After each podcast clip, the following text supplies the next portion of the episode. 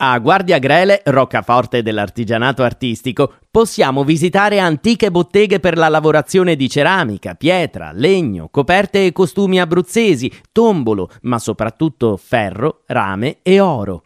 Qui infatti è nata la Presentosa, il gioiello locale delle grandi occasioni. Fiorente anche la pasticceria, legata alle Sise delle Monache, dolce tradizionale detto anche Tre Monti. Il nome deriverebbe dal tentativo delle Clarisse di mascherare il seno con una protuberanza sul petto, oppure dai tre gruppi montuosi abruzzesi, Gran Sasso, Sirente Velino e Maiella. Quest'ultima, chiamata Montagna Madre, si erge maestosa alle spalle di Guardia Grele, che ospita anche la sede del Parco Nazionale. La necropoli nella frazione di Comino dimostra che la zona è abitata dall'epoca protostorica. Il borgo ha origini molto antiche, italiche e poi romane, e le origini del nome sono ancora incerte. Gabriele D'Annunzio definiva Guardiagrele la città di pietra. Nel centro storico infatti notiamo l'alternanza di mattoni e pietra della Maiella e possiamo ammirare diversi edifici notevoli, fontane, porte e torri come il Torrione Orsini o Torrione Longobardo, simbolo del borgo.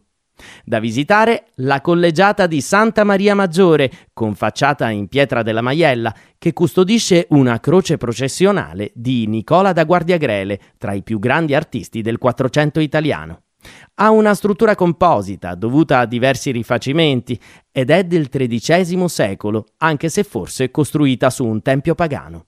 Del XIII secolo anche la chiesa di San Francesco, un tempo parte di un complesso conventuale che ora ospita il municipio, il museo archeologico, il museo del costume e della tradizione contadina e l'antiquarium medievale. Nella chiesa sono conservate le spoglie di San Nicola Greco. Notevole anche il palazzo Vita Colonna. Da Guardia Grele partono itinerari di trekking per escursioni in luoghi dal panorama mozzafiato, tra torrenti, boschi, canyon e grotte. I sentieri sono ben segnalati. Per informazioni ci possiamo rivolgere alla sede del Club Alpino Italiano. Nei dintorni troviamo la cascata di San Giovanni, con un salto di 35 metri, e il sacrario militare di Andrea Bafile.